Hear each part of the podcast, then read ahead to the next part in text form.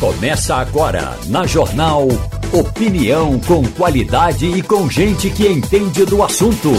Com Igor Maciel, Romualdo de Souza e os jornalistas do Jornal do Comércio, deixando você bem informado. Passando a Limpo. Começando o Passando a Limpo aqui na Rádio Jornal, seja muito bem-vindo, seja muito bem-vinda aqui ao nosso programa na Rádio Jornal, aqui lembrando que também estão conosco o Romualdo de Souza, Adriana Guarda e Ivanildo Sampaio na bancada de hoje. Muito bom dia a todos vocês. Uma informação que eu recebi aqui agora há pouco nas redes sociais, aqui no meu Instagram, pessoal participando, o Guga está dizendo aqui: Igor, sou ouvinte do Scratch de Ouro da Rádio Jornal há anos. No jogo da final do Nordestão, vários torcedores que foram impedidos de entrar na ilha devido à Polícia Militar informar que já estava superlotada a ilha. Sou sócio do esporte, comprei 3 ingressos no site oficial e não consegui entrar. Cheguei por volta das 19h20. E ele quer saber aqui o que foi que aconteceu. Eu tenho uma informação aqui chegando já também, uma nota que a Natália Ribeiro acabou de me passar aqui também, lá da redação, dizendo que o Procon notificou o Esporte Clube do Recife, tá? Viu, o Guga e todos os torcedores que compraram ingresso, que não conseguiram entrar, que tiveram dificuldade para entrar, o Procon notificou, foi determinado que o esporte apresente documentos que comprovem a capacidade do estádio, porque o Procon diz que recebeu denúncias em relação a isso, e está averiguando, está investigando e quer agora informações do esporte para poder comprovar quantos ingressos foram vendidos e qual é a capacidade do estádio para poder seguir em frente com essa situação. Mas está aqui, o Procon está de olho nisso. Ivanildo Sampaio, Romualdo de Souza, Adriana Guarda, como eu disse, muito bom dia para vocês. Vocês sabiam, Ivanildo, você sabia que Jaboatão dos Guararapes está completando aniversário hoje? Não, não sabia, e parabenizo o município pela sua grandeza e pela data. Agora, deixa eu falar a você em relação ao jogo de ontem. Sim, vamos lá. Ao que consta, a capacidade do esporte era de 26 mil torcedores, 26 mil. Sim. Um diretor do esporte teria dito que foram colocados à venda 40 mil ingressos. Além de uma irresponsabilidade total, isso é desonestidade.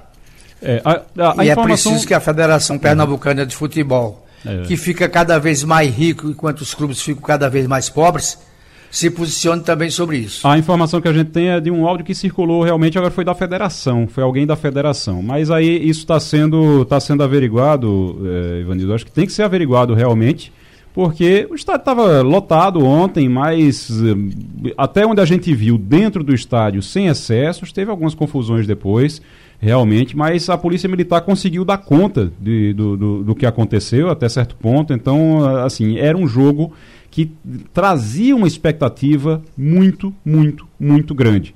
Foi importante para o esporte jogar na Ilha do Retiro, mas eu acho que para o futuro tem que se pensar realmente ali, se a Ilha do Retiro é muito importante para o esporte, mas tem que pensar na estrutura da ilha, porque a vantagem de jogar ali é grande para o time, mas para os torcedores às vezes sofrem um pouquinho por conta da falta de espaço, mesmo da estrutura, que precisa melhorar. E aí fica aquela coisa de vai jogar na arena, então é melhor jogar na arena. Não é a mesma coisa para o time, não é a mesma coisa para o esporte, o acesso para a arena não é bom como é no esporte, na Ilha do Retiro, que chega mais fácil, mais rápido. Os torcedores também não gostam muito de ir para a arena, a maioria dos torcedores não gosta muito. E aí você acaba tendo essa dificuldade. Agora, ou melhora muito o acesso à arena, tem que melhorar muito, não é pouco não, tem que melhorar muito. Ou então a gente vai continuar vendo esse tipo de coisa, ou melhora a estrutura da ilha, dos estádios, dos times mesmo aqui, porque do jeito que tá realmente é algo que é complicado. Agora, eu estava falando de Jaboatão dos Guararapes, está fazendo 430 anos e nesse início de programa a gente tem uma reportagem, inclusive, da Cíntia Ventura sobre esses 430 anos, sobre esse aniversário. Parabéns para Jaboatão dos Guararapes. Aqui no Monte dos Guararapes o clima é de festa, são 430 anos aniversário de Jaboatão dos Guararapes. Eu converso agora com o prefeito Mano Medeiros, que vai falar um pouco. Prefeito, o que foi preparado para o cidadão jaboatonense? Hoje, nos 430 anos de Jaboatão, que se inicia no dia de hoje, 4 de maio, teremos uma vasta programação até o próximo domingo.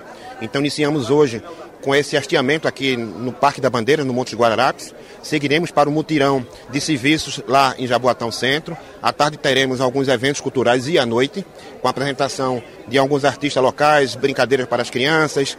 Teremos o lançamento, que é importante frisar, do Plano Municipal de Cultura, que será lançado hoje à noite, lá às 19 horas no Jaboatão Centro. E amanhã segue na programação com algumas atividades de inauguração de obras. Teremos um encontro à noite lá na Igreja de Santo Amaro com a apresentação de uma orquestra, onde vai se apresentar com um tenor. E no sábado teremos um mutirão de serviço do curado para a nossa população com um novo atendimento, uma nova escuta, uma nova ação da nossa prefeitura, que é ouvir a população. E à noite teremos um culto em Jardim Jordão, encerraremos no domingo com passeio ciclístico. Então, tem a programação toda de Jaboatão Centro para comemorar os 430 anos. Contamos com a presença da nossa população para prestigiar esse grande evento e a comemoração do aniversário da nossa cidade. Até o dia 10, então, uma programação bem recheada, mas o cidadão jaboatonense também vai ter esse canal, como o senhor explicou, aberto de escuta, né, de conversa, de diálogo com os secretários. Queria que o senhor detalhasse um pouquinho mais como é que é esse novo projeto. Nós temos, na verdade, estabelecido nossos mutirões de serviço junto à nossa população, como é o caso de hoje e sábado no Curado 4.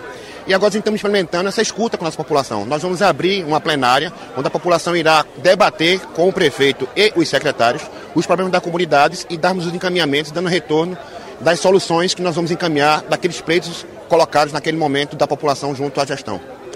Muito obrigada, prefeito, por conversar com a gente. Cíntia Ventura, Rádio Jornal, Rádio Notícia. Obrigado, Cíntia. E tá aí, 430 anos de Jaboatão dos Guararapes. Já morei em Jaboatão dos Guararapes, viu? Já morei em Jaboatão, morei ali em Piedade. Foi uma época muito boa da minha vida também. Lugar bom. Olha, o Romualdo de Souza, a gente vai falar sobre, na próxima, já na primeira entrevista, daqui a pouquinho, a gente vai falar sobre essa situação de Bolsonaro, mas eu queria que você trouxesse uma atualização. O que é que a gente tem de mais importante nesse momento do caso de Jair Bolsonaro, da fraude nos cartões de vacina? Afinal, ele sabia ou não sabia? O ex-presidente disse que não sabia.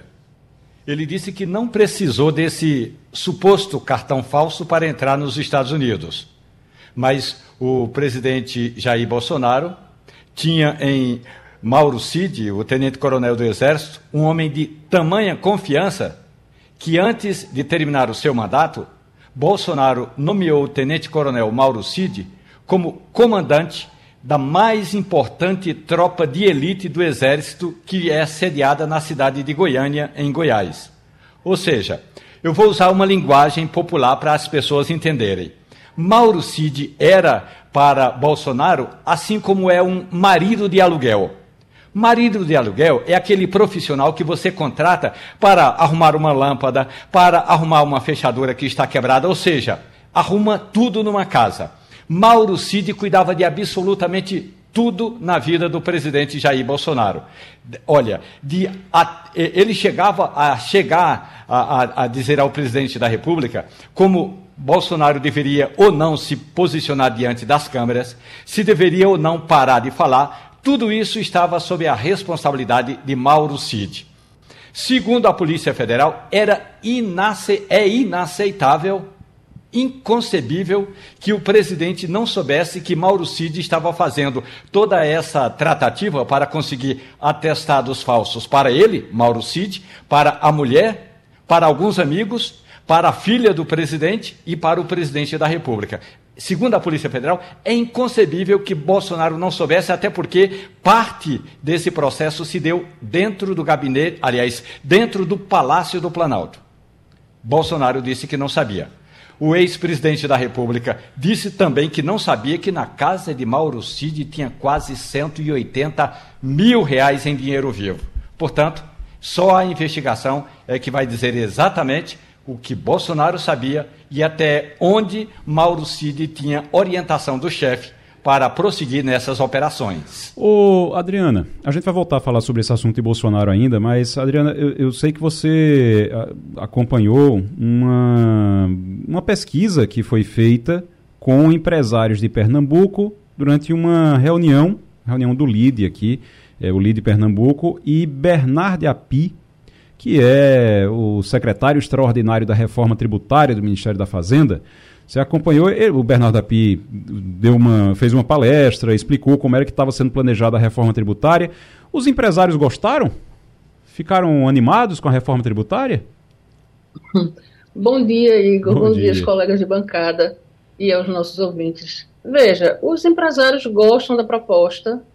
A maioria dos questionamentos que foram feitos a eles, eles respondem propositivamente. Agora, o que a gente percebe, Igor, é que há, assim, um descrédito de que eles estão desacreditados, na verdade, de que a proposta será aprovada esse ano ainda. Esse foi um dos pontos que chamou mais atenção na pesquisa. A grande maioria acha que não será aprovada esse ano. E existe também um embate, assim, eles não se entendem, não tem um consenso quando você se fala nos benefícios fiscais, que são muito importantes aqui para o Nordeste, né, para atrair investimentos. E esses benefícios fiscais seriam substituídos por um fundo, né, um fundo regional, de desenvolvimento regional, e eles têm medo que esse fundo não funcione como vem funcionando hoje a lei de benefícios fiscais, que é bem antiga, todo mundo já trabalha com isso aqui, sabe como funciona. De fato, os grandes empreendimentos só vieram, a gente pode dar o exemplo de Pernambuco aqui, né? Chegam refinaria, estaleiros, montadora de veículos, tudo, porque tem esses benefícios fiscais. Então, existe um medo aí em relação à perda desses benefícios. Mas, de modo geral, eles estão gostando da proposta. E, na verdade, foi até uma surpresa para o pessoal que faz a pesquisa, né? O pessoal da Conectar, que fez a pesquisa, porque eles achavam que, por ser empresários com linha mais de direita e a proposta ser, né, do governo Lula, embora tenha aproveitado vários pontos da reforma anterior, né, da proposta anterior, eles foram bem receptivos, assim, à proposta. É interessante. O pessoal que estava lá, o que eu soube é que ficou surpreso mesmo. Só os empresários estão bem animados com a proposta. Agora, como você disse, eles só não acreditam que vai sair esse ano ainda. Vai sair, assim, são muitos motivos para não acreditar, né, Igor? Porque você tem 4 CPIs e não para de aparecer confusão, né? É verdade. Ivanildo, se diminuir um pouquinho o número de CPIs e os deputados começarem a trabalhar nessas coisas, pode ser que aconteça, mas esse ano está difícil, né? Repare, desde que eu me entendo de gente, se fala em reforma tributária. Não é brincadeira, não. Desde o governo de Fernando Henrique, havia proposta para ser enviada ao Congresso, ia, voltava, não havia o entendimento entre os estados e a União, todo mundo queria ganhar com a reforma tributária, não há jogo onde todo mundo ganha, se um ganha o outro perde, os municípios achavam que seriam prejudicados, os estados achavam que a receita ia toda para a União, quer dizer, não é uma tarefa fácil, se fosse fácil já tinha sido feito. É como acabou de falar a Adriana, são várias CPIs no Congresso, são vários projetos, todos eles considerados prioritários. Onde é que se vai discutir essa reforma tributária que seja capaz de ser implementada? Eu faço muito corrente para frente, no sentido de que se aprove, mas acredito um pouco. Romualdo, o Lula está cobrando mais encontro com os militares. O presidente Lula conseguiu, na verdade, teve um encontro essa semana. Eu vi um vídeo que ele postou lá, todo mundo prestando continência a ele, apertando a mão, se apresentando. Inclusive, nosso ex-comandante aqui do Comando do Nordeste, o Richard Nunes, estava por lá também, se apresentando. Ele que agora está no setor de educação e cultura do Exército, lá no Estado-Maior. Mas todos lá se apresentando a ele, mas ele quer conversar mais com os militares, ele quer uma aproximação maior com os militares, é isso? Pelo que eu apurei, o Lula gostou do cardápio de ontem. Tem um cargo no exército, nas Forças Armadas, que chama-se taifeiro. Taifeiro é aquele profissional que cuida de algumas áreas, entre elas da cozinha, do rancho. E esse é o nome correto, do rancho. O taifeiro do Exército ontem caprichou na medida.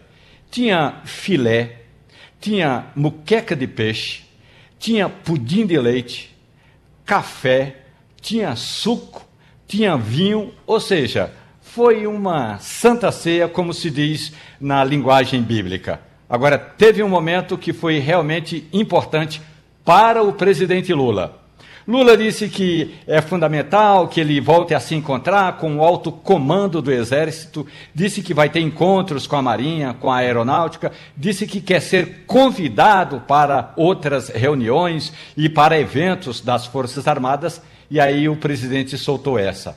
Porque nós estamos num processo, sem atropelos, para fazer com que as Forças Armadas voltem a ocupar o seu papel importante de Forças Armadas. Isso pode significar uma mensagem de quem quer despolitizar os quartéis, é um ponto importante, mas do outro lado é bom lembrar que o almoço de ontem se deu exatamente quando ocorria a repercussão da prisão de um tenente-coronel da ativa do Exército. O tenente-coronel Mauro Cid estava sendo preso, levado para a Polícia Federal, acusado de forjar diferentes atestados na área de certificação de vacina contra a Covid-19. O que a gente costuma dizer assim, ó, isso aqui é o meu documento que prova que eu me vacinei. A reportagem da Rádio Jornal apurou que o encontro foi tranquilo e que não se falou sobre a prisão do tenente-coronel Mauro Cid. Agora, é fundamental dizer que antes e depois do encontro, o generalato achou que aquela atitude do Supremo Tribunal Federal, do ministro Alexandre de Moraes, meio que tinha subido o tom, um tom pelo menos meio tom, como a gente diz, assim, botar uma nota musical com meio tom acima. Não era preciso, até porque, segundo a gente apurou, o que ocorreu foi o seguinte: essa investigação toda poderia se dar apenas com mandados de busca, sem precisar prender o tenente-coronel. A gente está, inclusive, com o Sérgio Pessoa agora, que é advogado, professor e especializado em Direito Público, Previdenciário e Trabalho. Sérgio Pessoa, seja muito bem-vindo, doutor Sérgio, aqui ao Passando a Limpo. Bom dia. Sim, Igor, bom dia, tudo bem? Bom dia. Doutor Sérgio, pergunta bem direta em relação a esse tema que a gente está discutindo aqui. O que é que pode acontecer com o Bolsonaro, afinal? Ele pode ser preso nesse caso? Ele, inclusive, ia prestar depoimento, não prestou. Ele pode ser preso? Ele vai pagar uma multa no máximo? O que é que pode acontecer com ele? Olha, veja só. A questão do próprio crime do Bolsonaro, pelos crimes que estão sendo apontados, existe sim a possibilidade de reclusão, né? Mas ainda isso tudo ainda é uma consequência para o processo. Estamos ainda no momento de inquérito, né? Então tudo isso ainda vai ter ocorrer uma apuração, e depois dessa apuração é que o delegado vai dar uma sugestão, vai dar um encaminhamento do qual ele acha que o ex-presidente então pode ter ali cometido, né? E aí depois se passa para o julgamento do caso, que aí vai quando vai ser definido justamente de fato o crime. Mas pelo que se verifica hoje, existe um concurso de crimes, né? Quais são? Primeiro, o mais que eu verifiquei quando ocorreu a situação foi o crime de gestão de dados falsos, sistema de informação, né? Que é o que a gente chama, inclusive, de peculato digital. E aí, ele se trata de uma pena de 2 a 12 anos de reclusão, né? E aí, inclusive, multa, né? Porém, aqui, Igor, a gente teria que analisar também qual é a participação do presidente nesse ato criminoso, né? Qual foi ali a sua função, nesse caso específico, né? Fora isso, existem alguns outros fatores, que é o crime mais comum do Código Penal também aqui, dos documentos falsos. A infração de medida sanitária preventiva, mas ela na verdade não tem uma condenação, tem na verdade tem uma prisão, mas é muito pequena, de menos a 1 ano. As penas maiores são aqui dos crimes de, na verdade, de inserção de dados falsos, né, que pode chegar de 2 a 12 anos de prisão. E tem a questão da associação criminosa também, né, que aí por causa da questão que tem a Mauro Cid envolvido e pode ter outras pessoas, né? Uhum. E aí existe também um outro crime que é através do estatuto da criança adolescente em relação à filha, né?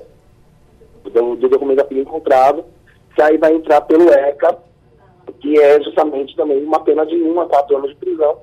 São crimes que a gente, inclusive, chama de crimes de menor potencial ofensivo, né? Uhum. E aí vai juntando todo esse concurso de crimes, existe sim a possibilidade dele ser condenado, né? Uhum. Inclusive a pena é de fato como a reclusão. Seria de prisão, se for condenado. Agora, no caso, a gente tem o Major Cid, que é apontado como o principal como a pessoa que comandou esse negócio, essa fraude, que foi ele quem fraudou, e o presidente disse que não sabia de nada. Se o presidente provar que não sabia de nada, que foi feito a revelia dele, também o ex-presidente também não dá nada para ele, né, como se diz. Sim, Igor, por isso que eu estou falando, esse momento de inquérito é justamente apurar essas circunstâncias, né? Porque, assim, sair um pouco dos campos das ideologias, porque querendo uma coisa de assunto Bolsonaro versus Lula, a gente acaba que eles me saciam, né, para os dois lados. Às vezes tem que observar que o presidente Bolsonaro, o ex-presidente, até então, quando ele viajou no dia 30 de dezembro, ele possuía um passaporte diplomático, que inclusive não impede essa necessidade do cartão de vacinação, né? Mas, inclusive, o atual presidente Lula, quando viajou para os Estados Unidos, não teve essa obrigatoriedade de fazer a apresentação desse cartão, que está ali com um passaporte diplomático, né? A gente tem que observar também esse detalhe. E a questão principal aqui é porque a PIA, até então, ela poderia estar utilizando, por exemplo, ter um regulamento americano, ela não tinha obrigatoriedade também de apresentar naquele momento a carteira de vacina. Deixa eu passar agora para Ivanildo Sampaio. A gente está conversando com o Sérgio Pessoa, que é advogado, professor universitário, falando sobre esse caso de Bolsonaro e o que é que pode acontecer com os investigados nesse caso da fraude nos cartões de vacina. Ivanildo. Bom dia, doutor Sérgio. Eu queria saber do senhor se o ex-ministro da Saúde, que foi o pior que nós tivemos na história republicana desse país, pode também ser incriminado por esse possível crime cometido pelo presidente. Olha, Ivanildo, eu concordo que pode sim ter essa possibilidade, né? Porque existe aqui um conjunto de fatores, né? Inclusive, quando acontece um crime desse, né, uma circunstância dessa, começa uma série de investigações paralelas, dentre os quais, inclusive, já descobriram que a enfermeira, supostamente a técnica de enfermagem, que teria feito ali a aplicação da vacina ao então ex-presidente, e a filha já disse que não fez. E aí já tem uma questão aqui de documento falsificado. E aí, como ele até então era o agente máximo, né, ali do Ministério da Saúde, isso provavelmente aconteceu, ocorreu ali, mediante uma concordância dele. E aí também pode também ser incluído aqui, por isso que existe essa possibilidade do próprio presidente, né, ser incluído aqui numa coisa que a gente chama, uma possibilidade que a gente chama de associação criminosa. Porque não somente o presidente estaria cometendo crime, tem um conjunto de pessoas que estariam ali juntos, fazendo essas falsificações e ali fazendo essas facilitações. Adriana Guarda. Doutor Sérgio, bom dia. A gente vê, né, que Bolsonaro está cada vez mais se encrencando, né? Ele já tem aí 16 processos no TSE, né? Tem um inquérito contra ele na questão dos atos do 8 de janeiro, tem a questão das joias sauditas e agora aparece mais essa questão da falsificação dos cartões de vacina. Ele pode se tornar inelegível? Olha, poder pode, até porque também existiria aqui a questão do ficha limpa, né? Tudo isso que também, vamos supor que ele pelo TSE não fique inelegível. Mas aí se iniciam esses crimes e, vamos supor, ocorra a condenação até 2026, valendo lembrar que a condenação só pode ocorrer após votar todas as possibilidades de recursos, né? Aí sim ele poderia entrar nessa ficha, nessa ficha suja, né, que a gente chama. E aí ele poderia não estar apto naquele momento a se candidatar a algum cargo público. Valendo lembrar que se estiver em processo investigativo, não ocorre ainda, como se diz, esse impedimento, dependendo da circunstância. Romualdo de Souza. Sérgio Pessoa, bom dia para o senhor. Romualdo. Analisando o documento que foi liberado ontem à tarde pelo ministro Alexandre de Moraes, dois assuntos me chamaram a atenção e eu escrevi isso hoje no Jornal do Comércio, na coluna Política em Brasília. Esse aspecto mais importante é o seguinte: a subprocuradora Lindora Araújo recebe uma notificação, essa não é a palavra jurídica, mas recebe uma provocação do Supremo Tribunal Federal do tipo: analise aí esse relatório da Polícia Federal. Aí ela analisa e escreve o seguinte: Mauro César Barbosa Cid teria arquitetado e capitaneado toda a ação criminosa à revelia, sem o conhecimento e sem a anuência do ex-presidente da República. E aí, a Polícia Federal escreve: obviamente, Jair Bolsonaro e Michele Bolsonaro têm plena ciência de que Os dados de vacinação em nome de sua filha menor de idade são ideologicamente falsos. Quem está com a razão? A Polícia Federal, que fez a investigação, ou a procuradora, a subprocuradora da República, Lindora Araújo, que meio que tirou Jair Bolsonaro do foco da investigação? Romualdo, bom dia. Vamos lá. Eu também penso, eu vou não seguir na mesma linha de raciocínio da Polícia Federal. Porque pelo seguinte fato, esses 14 foram achados aonde? Aonde? Né? Em quais circunstâncias? Na casa do presidente, do ex-presidente, junto com a ex-primeira-dama. Como é que eles não sabiam, né, desses cartões, ou desse registro falso inserido no sistema? É um pouco até estranho, né, quando o presidente ele vem com esse discurso, o ex-presidente, ele vem com esse discurso de que desconhecia, inclusive a própria Lindora, né, vem com essa história que então seria um plano no qual foi a revelia do ex-presidente. Que é a posse desses cartões? Eu acho que é uma coisa que ele também vai ter que fazer, é um momento que ele vai ter que ter esses esclarecimentos, inclusive da polícia, mas esses cartões surgiram na residência dele, por exemplo. Muito bem. Então, acho que a gente tem que analisar. Sérgio Pessoa, advogado, professor universitário, especializado em Direito Público, Previdenciário e do Trabalho, muito obrigado pelas informações, pela participação. E a gente já está na linha agora com... A gente estava conversando com o Sérgio, que é advogado, com uma advogada agora, Alessandra Bahia, está conosco agora, é especialista em Direito Imobiliário e do Consumidor. Esse negócio é o seguinte... A gente vai falar sobre os prédios abandonados e condenados que, por algum motivo, não são derrubados. Foi o que aconteceu lá em Olinda, 22 anos, o prédio condenado, ficou gente morando lá, caiu e morreram 6 pessoas. E não é apenas aquele prédio, tem outros prédios nessa situação, inclusive estou com informação que acabou de chegar aqui, aqui, que é de que o edifício Marquês de Felipe foi demolido nessa quinta-feira. Por iniciativa da Prefeitura de Olinda, foi realizada uma demolição do prédio do município, porque exatamente ele estava oferecendo risco à população. A gente está com a Alessandra Bahia agora na linha. Alessandra, muito bom dia, seja muito bem-vinda. Muito bom dia a todos os ouvintes. Doutora Alessandra, como é que funciona isso? Porque quando a gente conversa com a prefeitura diz que depende da Caixa Econômica, que depende de seguradora, que não pode chegar lá e derrubar, mas pode impedir as pessoas de irem morar lá? O que é que a prefeitura, qual é a responsabilidade da prefeitura, qual é a responsabilidade da seguradora nesses casos? Veja, a prefeitura, quando a gente trabalha com essa parte de defesa civil, a defesa civil, ela é responsável por justamente fazer a interdição, porque ela tem como objetivo evitar desastres, né, de todas as formas. Então, ela atua de uma forma preventiva. Sim. Mas o que é que acontece aqui em Pernambuco, principalmente? Muitas empresas, muitos prédios, né, foram condenados, dos quais a Caixa Econômica era financiadora. Existia um seguro.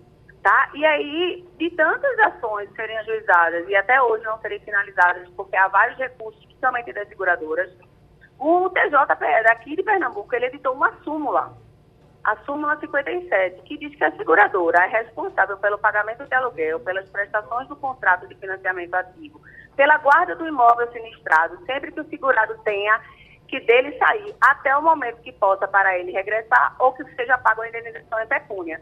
Então, a responsabilidade de interditar é da Defesa Civil, muitas vezes, na maioria das vezes, justamente porque aquele imóvel é identificado como um imóvel de risco, tá? Mas não tem como as prefeituras terem essa ingerência em saber quem está dentro daquele imóvel. Então, isso recai para que os responsáveis, que muitas vezes podem ser as construtoras ou as seguradoras. Sim. Tá? Então a prefeitura tem a responsabilidade de tirar as pessoas dali, de não deixar ninguém ficar dentro do imóvel, mas para demolir realmente tem que ser com a seguradora. Não só demolir, ela tem um dever a seguradora também tem um dever de guarda e fiscalização do imóvel. De isolar ele. Tá? Exatamente, de isolar e manter toda a vigília no sentido de não permitir que ninguém entre. É de responsabilidade dela, a gente tem inúmeras ações nesse sentido. Só que o grande problema é que as seguradoras recorrem, por exemplo, essas ações provavelmente de 20 anos devem estar finalizando agora. eles tentam a todo custo evitar pagar a indenização, aí ficam pagando aluguéis, eles tentam a todo custo evitar o custo de demolir, que é um custo altíssimo da demolição. E quem construiu não foi a prefeitura. Então, a gente joga esse ônus de custo altíssimo para a prefeitura, automaticamente seria totalmente desequilibrado, né? Um desequilíbrio da relação, né?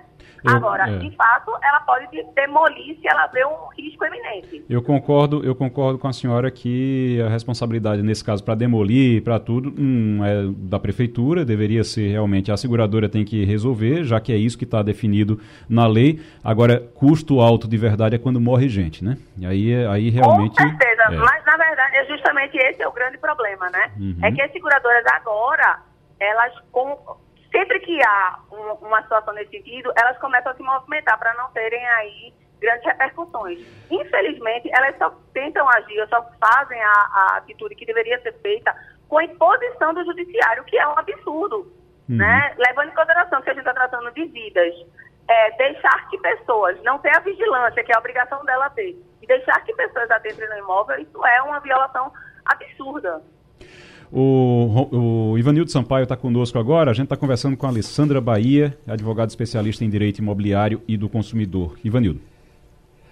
Doutora Alessandra, bom dia. Acho que há muitas coisas horrorosas nesse processo todo. Esses prédios caixão, que são uma imoralidade arquitetônica também, foram construídos com financiamento da Caixa Econômica, sabendo que eles iam cair. Tanto sabiam que iam cair, que tem um seguro para quando eles caíssem. Eu pergunto à senhora, não tem um controle para esse tipo de construção? Para se financiar um prédio que sabe que ele vai cair daqui a 5 ou 6 anos, a 10 anos, sei lá quando, e que vai colocar em risco a vida das pessoas que estão morando neles? Como é que se financia um negócio desse e não tem nenhum controle sobre isso? Na verdade, já há várias modificações legislativas dentro dos municípios no que diz respeito a requisitos para a construção desse tipo de imóvel, que não existia muitos anos atrás. Você pode ver que a maioria desses imóveis que estão interditados já estão há mais de 10, 15 anos interditados, né? O problema ele é bem antigo no que diz respeito à infraestrutura. Na verdade, quando eles construíram, não é que o prédio pilotina é um prédio de má qualidade, mas foi utilizado um material, a obra foi feita sem o suporte necessário. É por isso que todo imóvel precisa ter um seguro, tá? Inclusive o próprio síndico, ele é responsável e ele tem uma omissão até a uma infração penal, ele não realiza o seguro do imóvel, do condomínio, do prédio, né?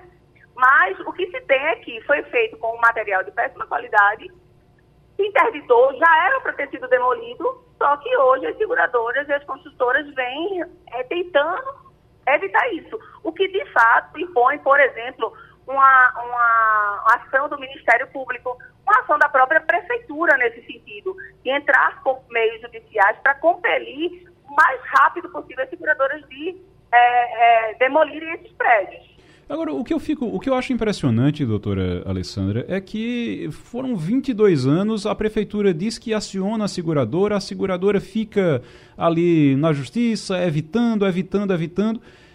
É uma coisa, um joga para o outro e há vítimas nessa história. A gente tem um déficit habitacional imenso no país e aqui no Recife, na região metropolitana, aqui em Pernambuco, é muito alto também, a gente sabe disso. É um dos grandes desafios, inclusive, do governo, é reduzir o déficit habitacional. As pessoas procuram um lugar para morar. E tem ali o prédio que está no meio dessa confusão. No caso desse prédio que caiu, alguém vai ser responsabilizado? A senhora tem informação de que alguém vai ser responsabilizado nesse caso? Na verdade, a seguradora já está, inclusive, arcando com custos do auxílio funeral, está dando toda o pagamento, para você ver o grau de responsabilidade dela, né? Inclusive, é também importante destacar, tá? A gente bota muito... aí, doutora, me perdoe, tem que ter uma indenização nisso também, porque o auxílio funeral... Enquanto elas tiverem que pagar auxílio funeral, ou indenização pequenininha, tudo, vai ser mais barato esperar as pessoas morrerem do que realmente tomar uma decisão que evite essas mortes. Inclusive, deixa eu te dizer, todo mundo, quando o prédio é condenado, todas essas pessoas recebem um valor de aluguel, tá? Então, vira em média entre 1.600, eu conheço ações de pessoas que recebem 1.600, 2.000, 2.000 e pouco, ou seja, para ficar com um aluguel num outro local. Mas aí elas ficam com dinheiro e voltam para o imóvel como uma forma de tentar minimizar, tá? Então, também a gente tem que ver por esse lado, tá? Essas pessoas, 90% recebem um aluguel, tá? Primeira situação. A segunda situação é a gente analisar dentro do contexto de que esses processos, eles precisam ser revistos, até pelo judiciário. Tem processos que têm 10, 12, 15 volumes, e eles vão se procrastinar no tempo, porque os próprios proprietários vão morrendo. Aí os herdeiros têm que assumir. Então tem que haver uma análise também do judiciário para impor o limite de recursos para essas ações, porque são ações que voltam, aí depois eles devolvem e vão recorrendo de novo da outra decisão, aí tem uma nova decisão, eles recorrem dessa nova decisão até o STJ. Isso também tem que ser coibido, né? A gente está conversando com a Alessandra Bahia, que é advogada, especialista em direito imobiliário e do consumidor. Estamos agora também com Adriana Guarda, para falar sobre... A gente está conversando sobre esses prédios abandonados que acabam sendo reocupados e acontecem tragédias como a que aconteceu em Olinda há alguns dias. Adriana Guarda. Doutora Alessandra, a gente fica com uma sensação muito ruim, porque assim, esse mês de abril em Pernambuco foi um mês de muitas tragédias, né? Em várias áreas. Você teve uma tragédia da casa lá do abrigo das crianças, né? Que pegou fogo. Você teve aí essa tragédia do prédio. Você teve a tragédia de um botijão de gás que explodiu e matou uma senhora. E aí você fica, são só tragédias e fatalidades? Não são, né? A gente sabe que alguém tem responsabilidade sobre isso. E pelo que a senhora está falando aí nessa questão dos prédios, tem muitas pontas soltas, né? A culpa é de quem? A culpa é de todo mundo, pelo que está se percebendo, né? A justiça que permite procrastinar isso a vida toda. Você sabe que o prédio já está caindo, sabe? Tem que dar um jeito. Tem que chegar lá para dizer para a seguradora, derruba, né? Se a seguradora sabe que ela tem que botar uma vigilância lá para as pessoas não entrarem, porque as pessoas vão entrar, porque elas não têm casa para morar, não tem essa segurança, porque se tivesse, as pessoas não entravam, né? E assim, depois para resolver, como o Igor estava dizendo, a resolução é essa, pagar um auxílio funeral. Não, gente.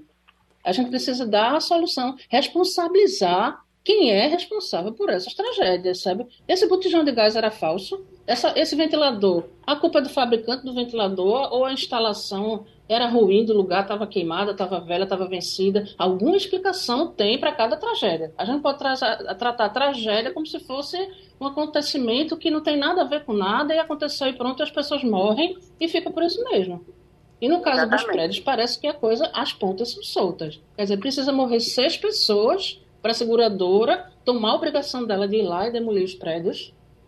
Acho que não, acho Concordo. Que precisa todo mundo se envolver aí para ver qual é a solução, né? É exatamente isso que eu acho que é o grande detalhe. Eu acho que o nome certo não é culpa. A culpa é quando a gente age fazendo alguma coisa e a gente está fazendo. A gente tem que falar mesmo de responsabilidade. E aí a responsabilidade recai para uma pessoa em que tem que todos os outros cobrarem dela, o que na verdade ela já deveria estar fazendo, né? Então é uma coisa que diz assim, eu sei que eu tenho uma obrigação de, se eu vejo uma coisa errada, eu sei que eu tenho certas obrigações na vida, eu não posso furar fila, eu não posso entrar dentro do ônibus sem pagar. Eu vou precisar que as pessoas vejam e me coíbam isso. Se eu tenho essa responsabilidade, eu não posso deixar, esperar que as pessoas venham me obrigar, se eu já sei o que é que eu tenho que fazer, né? Esse é o grande problema. Muito bem, a gente conversou com a Alessandra Bahia. Muito obrigado, doutora Alessandra, advogada, especialista em direito imobiliário e do consumidor, aqui no Passando a Limpo. Conexão Portugal, com Antônio Martins. Eu fico esperando aparecer ali o Martins na tela, até para saber onde é que o Martins está. Martins hoje está em casa, Martins? Não. Bom dia, Igor. Eu estou aqui na empresa em que eu trabalho, no escritório. Ah, legal, porque da última vez você estava num café, eu achei bem bonitinho, rapaz, o café que você estava lá, você estava trabalhando lá também, e acho que saindo do evento da visita de Lula, né, também. Mas, ô, Martins, me diz uma coisa, a gente tem uma nova lei aí que está prevendo direitos trabalhistas para motoristas e entregadores em Portugal. Isso é algo que está sendo muito discutido aqui no Brasil, muito discutido. Se fala o tempo todo nisso aqui, isso, olha, mas vai ter direito trabalhista para motorista de aplicativo, para entregador, não vai, se tiver inviabiliza o negócio, se, alguns deles não querem, inclusive, muitos deles não querem, porque acham que vai atrapalhar para eles. Como é que está sendo aí em Portugal? Qual é o modelo que está sendo utilizado aí e como é que está funcionando? Mais uma vez, bom dia para você, Igor, bom dia para todos que fazem parte da bancada e bom dia também para os ouvintes da Rádio Jornal. Olha, Igor, aqui a situação é um pouquinho mais diferente pelo seguinte. Primeiro, eu vou dar uma dimensão do que significa isso para o Brasil, né, para os brasileiros. Portugal tem cerca de 9.200 servidores aí, ou melhor dizendo, colaboradores nessa área de entrega, de delivery, de aplicativo de motoristas, tanto de motoristas de Uber e de outros aplicativos, quanto também de delivery. E 90% são brasileiros. Pra você ter ideia, a coisa é realmente assim, dominada basicamente pelo brasileiro, porque é a porta de entrada para o mercado de trabalho. Muita gente que vem para cá, inclusive, às vezes, com visto de turista. Né? O que acontece é que Portugal tem um mercado um pouco diferente, porque para você trabalhar como motorista de aplicativo e como entregador, você tem que ter uma carteira, uma formação e um registro como transporte específico de pessoas. Né? E também muitas empresas que são empresas que fazem interface entre o aplicativo e o usuário, o motorista. Eles têm o equipamento, o automóvel, uma moto, e aluga para esse motorista, esse entregador. Ah, então, o que está acontecendo? O governo fez agora baixou uma lei que entrou em vigor agora dia 1º de maio, com 150 pontos de mudança na legislação trabalhista. Né? E um deles é que vai permitir aí o vínculo empregatício desses trabalhadores por aplicativo. É uma norma já da União Europeia. A União Europeia já vem fazendo isso, né, atende a essa decisão da União Europeia desde 2021. A Espanha lá é automático. Você trabalha para aplicativo, você já tem um vínculo empregatício, ou com aplicativo ou com a empresa que te contrata. Aqui tem 6 pontos que eles elencam, você tem que estar pelo menos em 2. E aí há um vínculo presumido. Ou seja, se você atender a essas duas normas aí de 6, 2 requisitos de 6, já é considerado funcionário ou do aplicativo ou da empresa que faz a interface, e essa empresa pode ser multada se ela não pagar seus direitos trabalhistas. Isso é muito bom do ponto de vista do motorista aplicativo, porque ele passa a ter 13º, passa a ter Seguridade Social, passa a ter férias, todas essas questões trabalhistas, mas eles não querem, né? Os próprios entregadores e motoristas fizeram um levantamento entre eles, chegaram com uma carta para o parlamento para dizer que eles não querem, porque eles acham que o lucro vai ser menor, como aconteceu na Espanha, enfim. Então isso tem sido um motivo de controvérsia, mas enfim, já entrou em vigor dia 1º e vai atingir uma população brasileira bastante significativa aqui em Portugal. A gente está conversando com Antônio Martins, direto de Portugal, na nossa conexão aqui do Brasil com Portugal, no Passando a Limpo, Romualdo de Souza. Antônio Martins, muito boa tarde para você, Martins. Tudo bem? Tudo bom, Romualdo. Bom dia para você. Você estava falando aí de um café, de uma livraria. O meu amigo Zé Paulo Cavalcante, que tem um pé entre Gravatar e Lisboa, me trouxe presentes de livreiros e de cafeterias de Portugal, e uma dessas lembranças veio numa sacola da Livreiros Bertrand, que diz o seguinte: ler prejudica gravemente a ignorância. Ou seja, meu amigo, eu estou aqui pensando o seguinte: o que está acontecendo, o que se passa, Martins, com essa situação política em Portugal? O governo balança, mas não cai? Olha, Romualdo, o governo socialista aqui, né, que tem maioria, né, chegou a convocar novas eleições e, no ano passado, e saiu de uma situação que tinha minoria para uma maioria, né, acumulou uma série de escândalos, principalmente envolvendo a TAP, mais recentemente, né, a privatização da TAP, que foi estatizada e agora foi privatizada, foi estatizada e agora está em processo novamente de ser privatizada. E isso já levou, levou à queda do ministro da Infraestrutura no final do ano passado, e agora quase que leva também à queda do novo ministro da Infraestrutura. Isso porque há uma comissão parlamentar de inquérito em relação a essa questão da TAP, porque a antiga CEO da TAP teria levado na hora da saída uma indenização milionária, e querem saber até que ponto o governo beneficiou essa CEO, enfim, sabia das situações e tal, e foi o que levou à queda do primeiro-ministro. O primeiro-ministro, que eu quero dizer assim, o ministro da Infraestrutura, o primeiro da Infraestrutura que caiu. E agora o segundo, ele iria falar nessa comissão parlamentar de inquérito, e o adjunto dele, houve uma briga grande, e acusou o adjunto de ter agredido fisicamente duas funcionárias do gabinete e levado para casa o computador. Só que esse computador tem informações sensíveis, inclusive em relação à própria TAP. E aí acionaram um sistema de informação aqui, de segurança de informação, que só deve ser acionado pelo primeiro-ministro ou pelo diretor do próprio sistema. É algo assim que se usa quando há uma desconfiança de que foi roubado, que sumiu documento muito secreto. Isso gerou uma grande complicação, porque quem acionou esse serviço foi o próprio ministro da Infraestrutura, e não o primeiro-ministro que deveria ter acionado.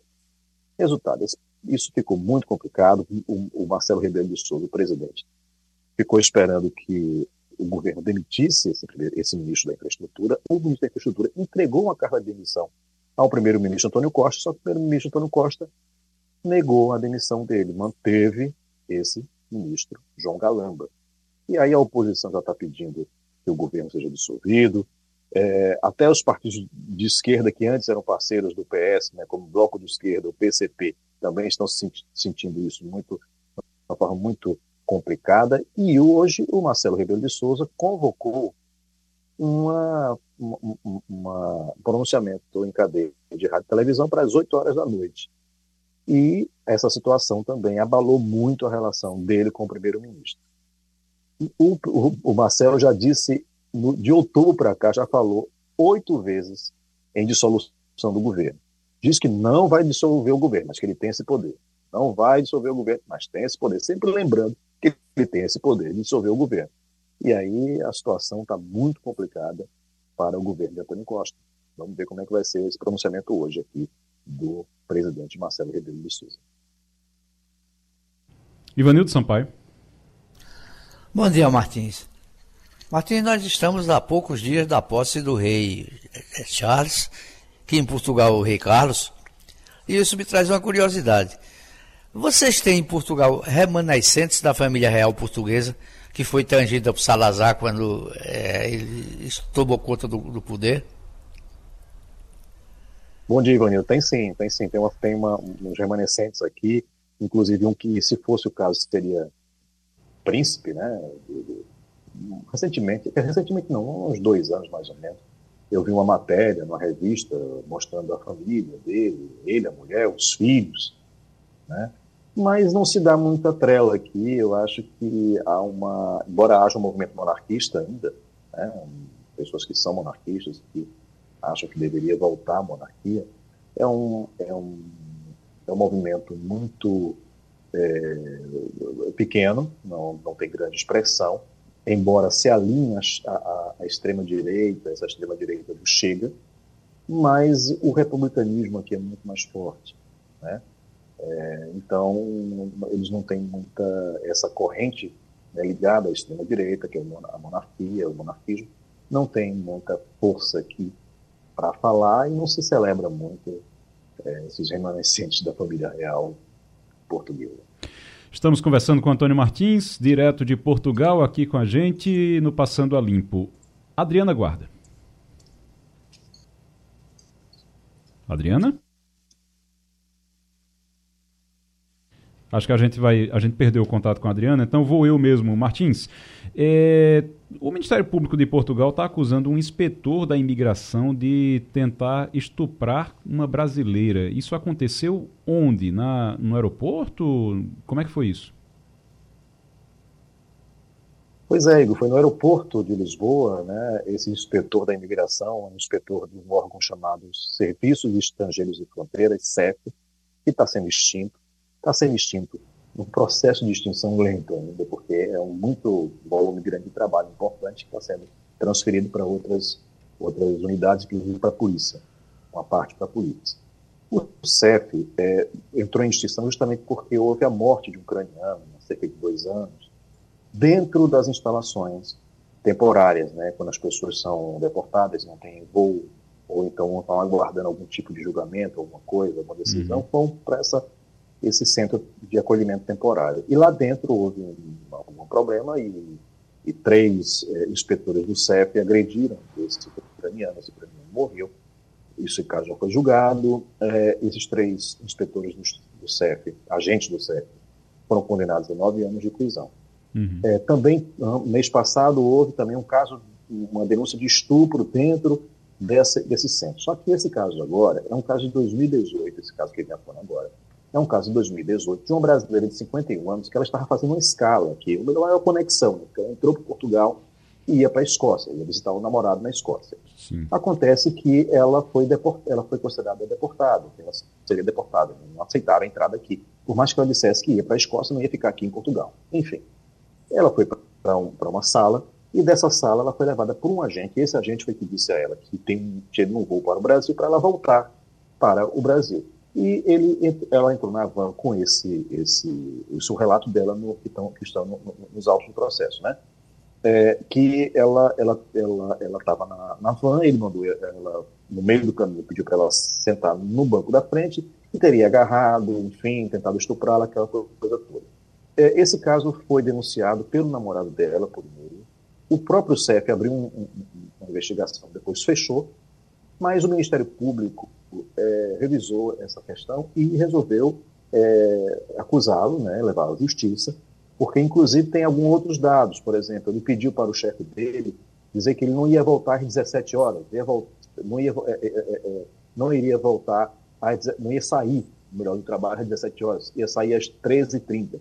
E esse caso acontece às 14h, ou seja, um pouco tempo depois de que ele disse que ia sair. Então, num período em que estava aí num vácuo, que ele não estaria trabalhando. Então, tem muitas coisas ainda para serem investigadas. O Ministério Público pede a prisão dele com, no mínimo, 3 anos de prisão para esse agente do CEF, além de indenização para essa brasileira, uma cabeleireira do Pará, né, de 50 anos. A gente está com contato agora com a Adriana. Adriana, nos ouve? Oi, estou ouvindo. Vocês estão me ouvindo? Estamos ouvindo. Adriana Guarda. Está chovendo aqui em aldeia e está falhando um pouco a internet, está vendo? Está vendo aí? Adriana, faça sua pergunta agora para Antônio Martins. A gente está conversando direto com Portugal. Martins, a gente estava conversando aqui há pouco no programa sobre a operação da Polícia Federal, né? Que mostrou aí essas falsificações nos registros de vacinação. Né? Inclusive o presidente Bolsonaro teve celular apreendido, passaporte, armas. Eu queria te perguntar se isso repercutiu aí, como repercutiu? Porque ele tem uns apoiadores aí também, né? Bom dia, Adriana. Repercutiu bastante, né? Os jornais, as TVs, as rádios, todas noticiaram a operação da Polícia Federal. E um detalhe a mais, a questão do passaporte. O passaporte foi uma ordem do ministro Alexandre de Moraes que fosse retido o passaporte. A Polícia Federal não cumpriu essa determinação. O próprio presidente, pelo que diz os jornais, ele disse que vai entregar esse passaporte.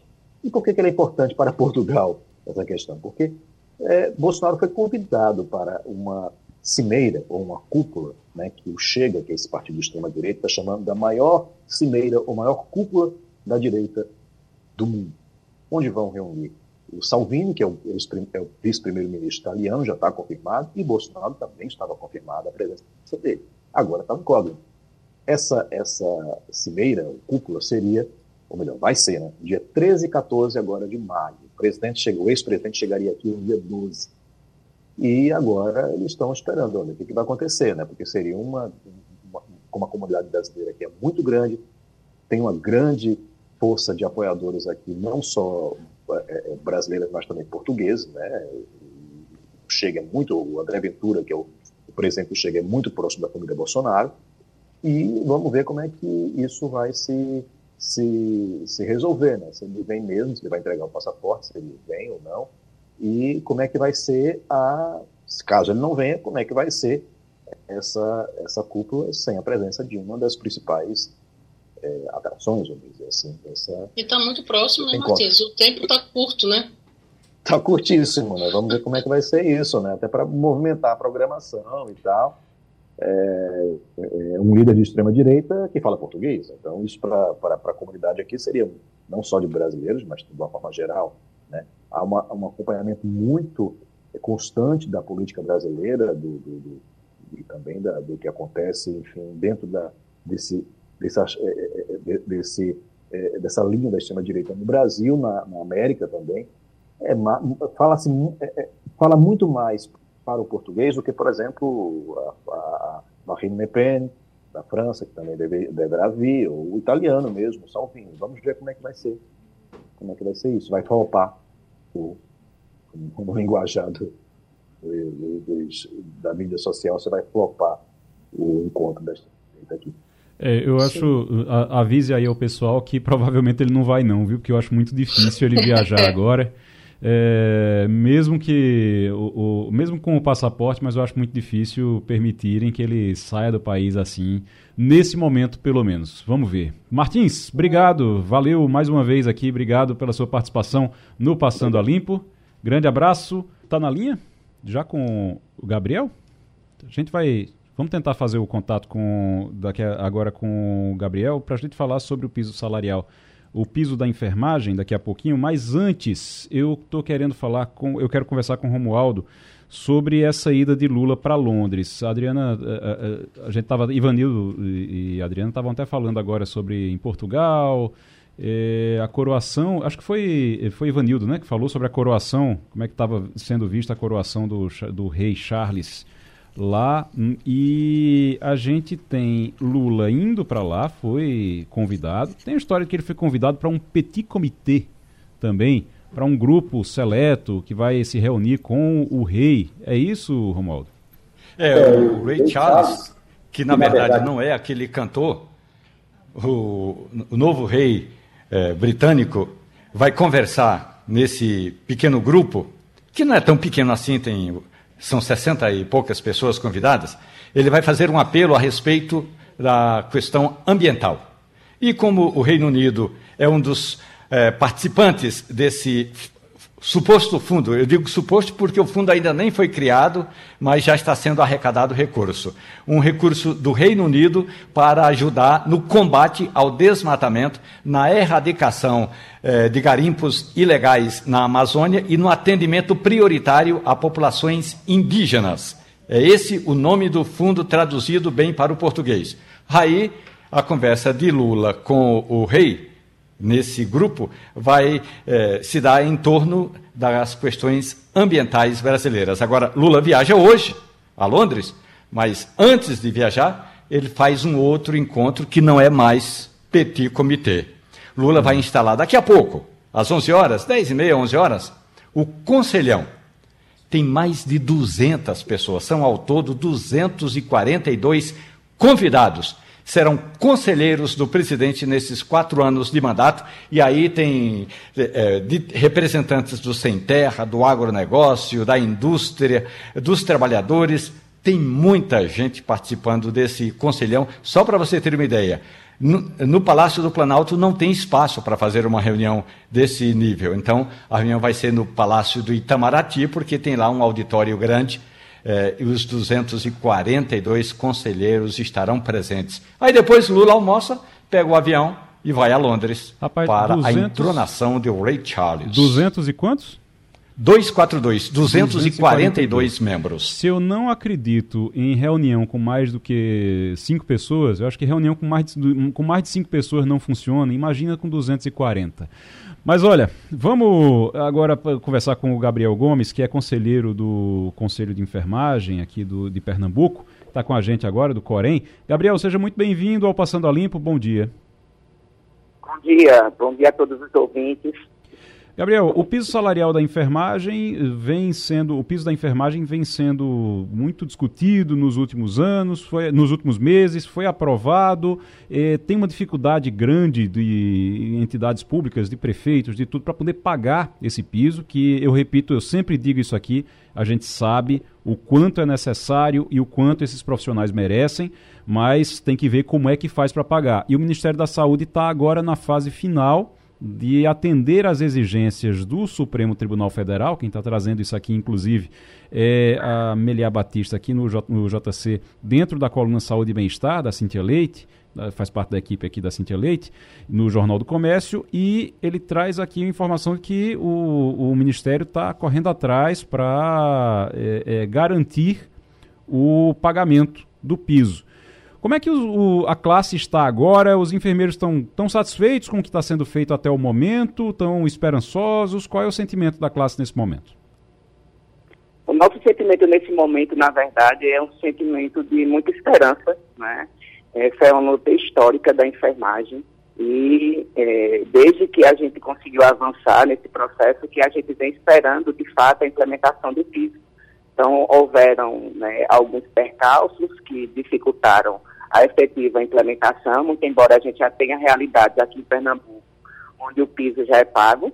Então, é um misto, na verdade, de esperanças, né, e aguardando aí para que os últimos trâmites eles sejam realizados, né, dentro do prazo previsto. Então, no último dia 26, foi aprovado o PLN, né? Uhum. Tínhamos até 15 dias para a sanção presidencial, né?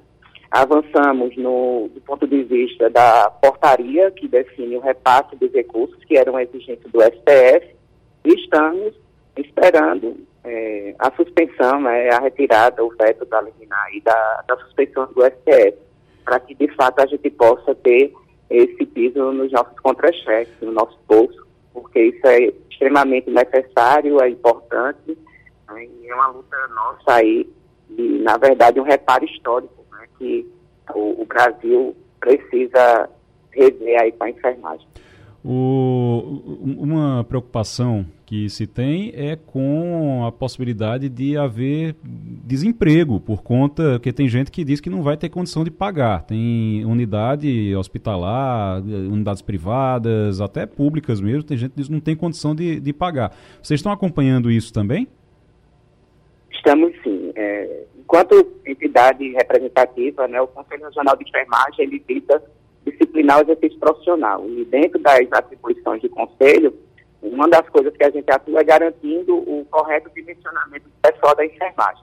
Isso aí, na verdade, ele acaba sendo uma situação colocada, principalmente pela rede privada.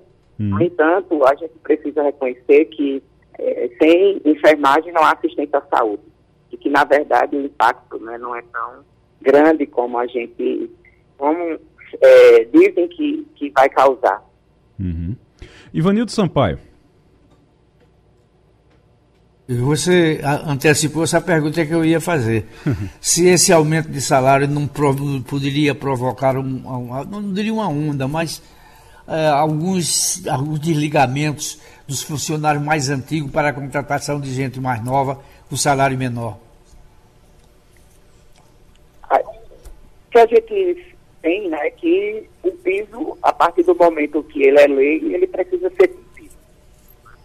E a gente, acompanhando os processos, principalmente inicialmente, né, tivemos aqui, pelo menos aqui em Caruaru, né, um hospital que demitiu vários profissionais de enfermagem. No entanto, a assistência de enfermagem, ela é intransferível. Não se pode colocar outros profissionais para prestar assistência de enfermagem. Isso é uma exigência. E os serviços, eles precisam entender que é a enfermagem que sustenta os serviços de saúde. Não vendo, nesse momento, como o custo, mas sim o benefício que vai trazer a partir do momento que os profissionais estiverem remunerados da forma correta, porque isso vai impactar na qualidade de vida dos profissionais de enfermagem. A pesquisa do perfil da enfermagem brasileira revela que somos, em sua grande maioria, mulheres, negras, somos arrimo de família, e lógico, né, à medida que tivermos um piso devidamente implementado, isso vai se reverter na assistência prestada. Porque hoje nós precisamos ter mais de um emprego para poder ter um salário, né, que garanta o mínimo do ponto de vista da qualidade de vida. Então, isso vai ser revertido em bens, vai ser recebido em um melhor serviço, numa melhor qualidade da assistência prestada à sociedade. Então, ganha todo mundo no final. A classe empregadora precisa reconhecer dessa forma e não ver apenas o custo, mas ver o valor que se tem, né, de uma enfermagem dentro do serviço. E quando eu falo em valor, eu não estou falando no valor financeiro. Eu falo do valor que é agregado na perspectiva da assistência que é prestada aos pacientes. O Gabriel Gomes é conselheiro do COREN, Conselho de Enfermagem, Conselho Regional de Enfermagem. Gabriel, eu vou pedir só para você falar perto do telefone, que eu acho que tá saindo um pouquinho a voz às vezes, e vou passar agora para Romualdo de Souza. Gabriel Gomes, bom dia para você. Bom dia. Essa decisão que está sendo tomada hoje, ou de hoje para amanhã, no Ministério da Saúde, que é quando pegam-se as rubricas todas e anota, olha, esse valor vai para cá, para lá, para o fundo estadual, para as prefeituras. Essa é uma solução, inclusive, para os hospitais conveniados, como, por exemplo, as Santas Casas. Mas ainda que o ministro Luiz Roberto Barroso, do Supremo Tribunal Federal, diga, olha, está tudo ok, está tudo resolvido, mas ainda falta uma pendência, que é da iniciativa privada. Eu gostaria de saber como tem se dado o diálogo do Conselho com a iniciativa privada, já que a iniciativa privada não vai receber esses benefícios do governo federal. Bom, o que nós conseguimos avançar é justamente o pagamento para os serviços públicos do SUS e os filantrópicos que prestam assistência, né, a 60% do serviço pelo SUS. Do ponto de vista das entidades privadas, não se tem algo ainda definido nos termos do que está previsto no PLN. No entanto, existe um esforço também, né, para que a iniciativa privada, mesmo eles sendo responsáveis diretos pelo pagamento, né, eles tenham, de alguma forma, uma diminuição desses impactos a nível financeiro, digamos assim. Uma das iniciativas previstas seria a desoneração da folha, mas não se avançou nesse sentido ainda. Muito bem. A gente está conversando com o Gabriel Gomes, que é conselheiro do COREN, do Conselho de Enfermagem, lembrando que está bem próximo agora de ser... Na verdade, o presidente Lula assinou o projeto de lei, o número 5 de 2023, mas tem que sancioná-lo em um prazo de 15 dias úteis, a partir de sexta-feira, dia 5, ou seja, vai até 26 de maio. Até 26 de maio tem que estar resolvido isso. Hoje é 4 de maio, então até o dia 26 de maio tem que estar resolvido, então vai ter que ser pago realmente o piso salarial da enfermagem. Adriana Guarda. Oi, Gabriel, bom dia. Eu queria fazer uma pergunta também sobre essa questão das demissões e da iniciativa privada. Veja só, fala-se muito nisso, né, como uma espécie de meio que tocar o terror ali, de que não dá para pagar e tal, mas assim, existe margem para demissão ou o quadro já é bem enxuto? Como é isso hoje? Tem enfermeiro sobrando para dar essa enxugada, para diminuir esse quadro, demitir? Ou a coisa já é bem ajustada, já tem pouca gente para dar conta do trabalho que se tem na iniciativa privada? O risco de demissão, ele existe. Ele existe ao passo que a gente consegue entender, né, que o impacto financeiro ele vai tentar ser compensado de alguma forma. E aí, o que as iniciativas privadas vêm fazendo é contratando cooperativas, né? Porque aí as cooperativas é quem assumiriam as responsabilidades do ponto de vista de ter esse profissional de enfermagem. No entanto, a partir do momento em que o piso for implementado, né? For retirado o veto, a suspensão pelo STF, as cooperativas também vão ter que pagar equivalente. Então, no final das contas, é um movimento que vai acontecer, ele é inevitável, mas as entidades representativas de classe da enfermagem, o COREN, juntamente com as entidades sindicais, né? Estamos aí monitorando, acompanhando para dar o suporte aos profissionais para que, de fato, né, nenhum direito ele seja descumprido. Porque, como eu tinha dito anteriormente, a assistência de enfermagem ela é intransferível. Então, não se pode colocar outro profissional para prestar assistência de enfermagem, o que, às vezes, acabam tentando, né, burlar do ponto de vista das funções dos profissionais. Mas é uma coisa que, infelizmente, a gente sabe que vai acontecer, mas a gente também não pode protelar, porque precisamos, de fato, ter o piso salarial, né, devidamente implementado. E com relação a essas questões, nós vamos, sempre foi com luta, né, nós iremos lutar para poder diminuir esses impactos o máximo possível. Gabriel Gomes, conselheiro do Corém em Pernambuco, muito obrigado pela participação. Romualdo de Souza, tem pedido de impeachment do presidente Lula? Foi protocolado um pedido de impeachment? Já são 6. 6. Eu ia até lhe perguntar quantos eram. O último protocolado ontem... Desculpe? Não, eu ia até lhe perguntar quantos eram, porque, assim, agora existia até uma disputa para ver quem seria o primeiro a pedir o impeachment de Lula. Houve isso com o Bolsonaro também. Então, agora, pedido de impeachment agora é igual a pipoca, né? Você tem... Exato. Já são 6 e o último protocolado ontem tem a ver com os atos de 8 de janeiro. Segundo a oposição, o presidente Lula teria sido negligente, porque o Palácio do Planalto tinha todas as informações, o Ministério da Justiça sabia que era possível haver alguma tentativa de invasão dos prédios públicos e ainda assim a segurança não foi reforçada, portanto é o pedido de ontem. Mas também tem pedido, porque um dia Lula deu uma declaração a um jornal, a um blog, dizendo que ia pegar o atual senador Sérgio Moro, usou até um palavrão e todo mundo riu, então tem um motivo. O outro motivo seria... Lula, quando esteve recentemente na Argentina, disse que o Congresso Nacional deu um golpe no mandato da presidente Dilma Rousseff, ou seja, atacou um dos poderes da República, e tem 2 outros pedidos que têm a ver com a compra de imóveis de luxo para o Palácio da Alvorada com o dinheiro do contribuinte, ou seja, você que nos ouve, nós que falamos aqui, e o dinheiro público Lula gastou para comprar cama, mesa, banho e dar uma repaginada no Palácio da Alvorada. Tudo isso virou pedidos de impeachment, já são 8. Tudo isso fica protocolado lá na mesa do presidente da Câmara dos Deputados. Um dia Arthur Lira pode analisar, mas ele tem hoje 6 pedidos e não negou nenhum deles até agora. E não deu provimento, né, a eles. Também não. Não aceitou nenhum deles também. Colocou lá na gaveta, deixou por lá. Agora, a gente fala que o que tem muito pedido de impeachment, que tá, mas você lembra quem foi que começou isso, né? Quem foi que começou com essa história de fazer pedido de impeachment para tudo? O próprio Lula. Você lembra lá do FHC, fora FHC. Lembra disso, Ivanildo? Fora FHC era toda semana, né? Tinha um pedido de impeachment para FHC.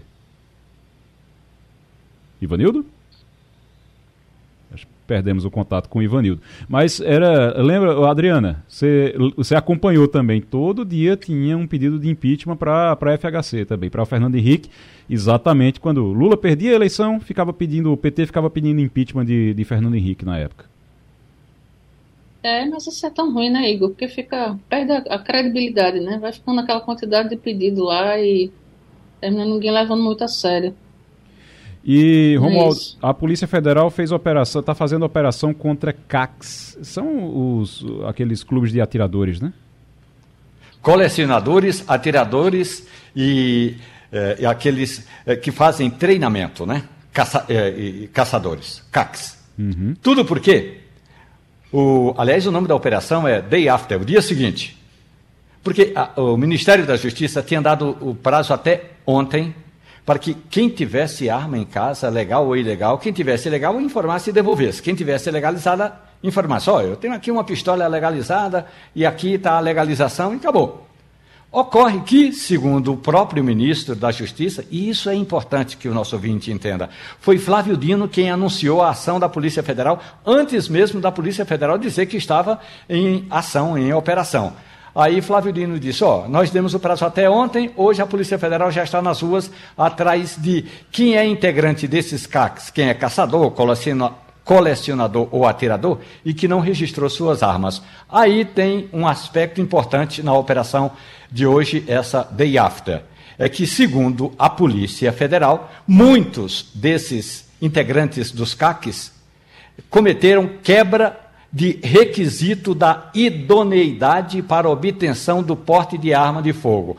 Ou não apresentaram a documentação completa e mesmo assim conseguiram, ou apresentaram uma documentação de quem não poderia, por exemplo, quem responde processo não pode. É sempre importante a gente dizer, tem muito CAC que é realmente, além de legalizado, faz o trabalho correto.